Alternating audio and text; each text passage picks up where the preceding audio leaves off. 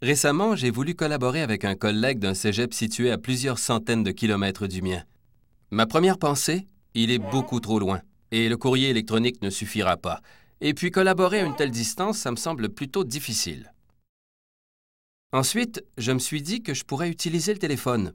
Mais de longs interurbains, même s'ils sont moins chers aujourd'hui, engendrent tout de même des coûts. Quant au télécopieur, c'est beaucoup trop long lorsqu'on envoie de gros documents. Heureusement, je me suis souvenu qu'il existe des logiciels permettant de communiquer à distance facilement. Ces logiciels permettent de collaborer en temps réel avec des collègues sans quitter le confort de son foyer. Tout est possible. Échanger des fichiers, utiliser l'audio et la vidéo à plusieurs, organiser des vidéoconférences, partager mon écran et même téléphoner. Je veux joindre Bruno pour discuter d'une idée que nous pourrions développer ensemble. Il me suffit de cliquer sur le nom de mon collègue lorsqu'il est en ligne et le contact téléphonique sera établi.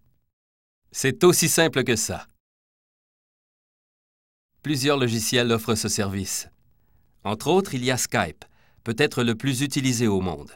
En plus des échanges entre ordinateurs, il permet d'appeler une ligne téléphonique terrestre. De plus, Skype et Facebook ont intégré leurs services.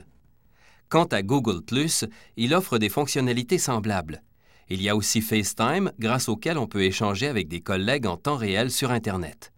Finalement, le logiciel MSN Messenger permet également de communiquer par Internet. C'était la messagerie instantanée audio-vidéo tout simplement, par l'équipe de Futur Prof.